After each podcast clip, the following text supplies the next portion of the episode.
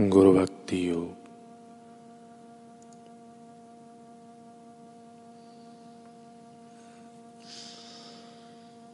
पवित्र वेदों के रहस्य उद्घाटक, आदि एवं पूर्ण ब्रह्म रूप महान गुरु को मैं नमस्कार करता हूँ। जो ज्ञान विज्ञान रूप वेदों के सार को भ्रमर की तरह चूस कर अपने भक्तों को देते हैं। सच्चे शिष्य को अपने हृदय के कोने में, अपने सम्माननीय गुरु के चरण कमलों की प्रतिष्ठा करनी चाहिए।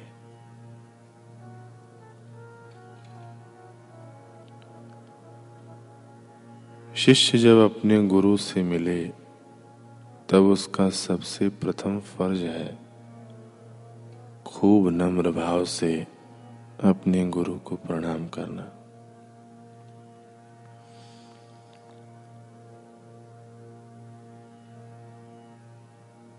जो शिष्य अन्य किसी का विचार किए बिना एकाग्र मन से केवल अपने गुरु की ही पूजा करता है वह श्रेष्ठ शिष्य है। जब साधक में सत्व की वृद्धि होती है, तब वह सदाचारी बनता है और उसमें गुरु के प्रति भक्ति भाव विकसित होती है। गुरु समदृष्टि के प्रतीक हैं, अतः वे अपने तमाम शिष्यों के प्रति संभाव रखते हैं।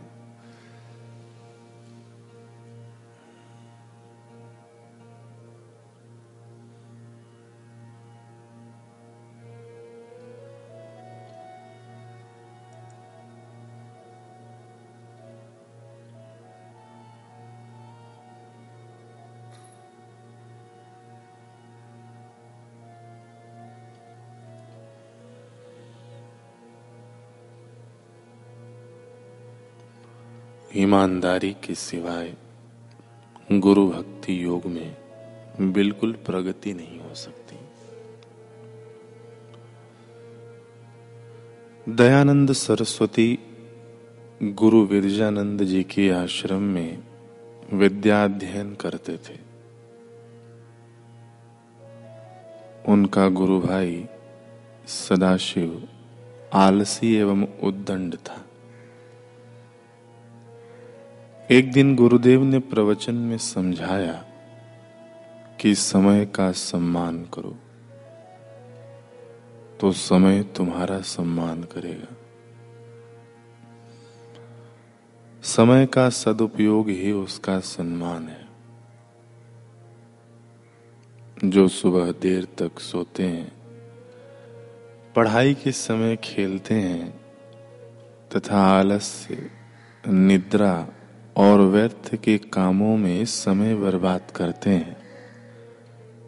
समय उनसे प्रतिशोध लेता है। एक दिन मंदिर के प्रांगण में दयानंद जी और सदानंद जी ने दो समान मूर्तियाँ देखी,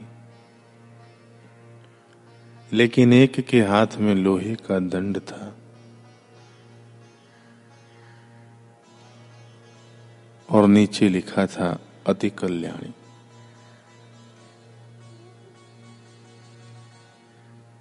और दूसरी मूर्ति के नीचे लिखा था, कल्याणी।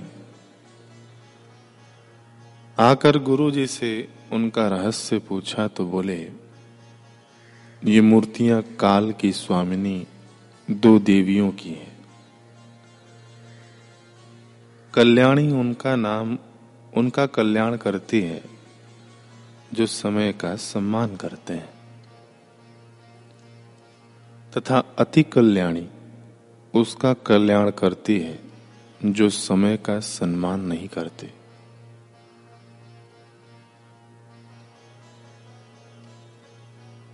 परंतु तुम्हें अति कल्याणी का उपासक नहीं बनना है।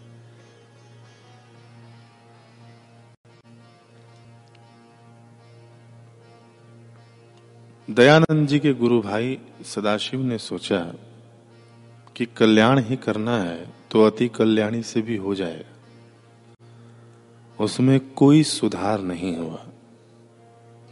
उसे आश्रम से निकाल दिया गया। समय बीता। दयानंद जी गुरु ज्ञान के प्रचार हेतु भारत भ्रमण कर रहे थे। मथुरा के निकट एक गाँव में उनकी दृष्टि सिर पर तसला और कंधे पर फावड़ा रखे, तेज़ी से जा रहे एक व्यक्ति पर पड़ी। अरे सदाशिव।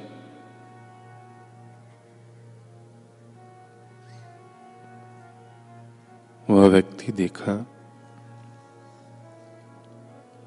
और तनिक ध्यान से देखा। तब उसने कहा, ओहो, दयानंद तुम तो बड़े महंत बन गए हो। दयानंद जी ने कहा, लेकिन तुमने क्या हाल बना रखा है?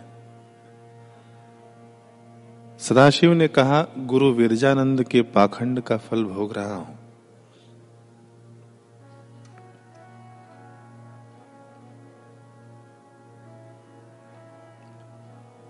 दयानंद जी ने कहा, क्या मतलब?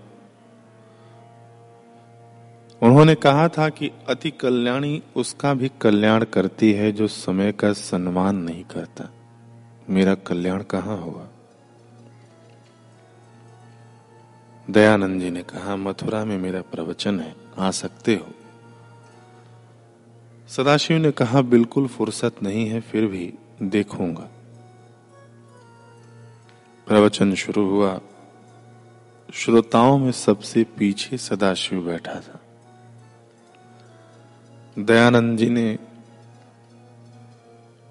प्रवचन की दिशा बदली और उन मूर्तियों वाले पूर्व प्रसंग और गुरुदेव का बताया हुआ उसका अर्थ दोहराया।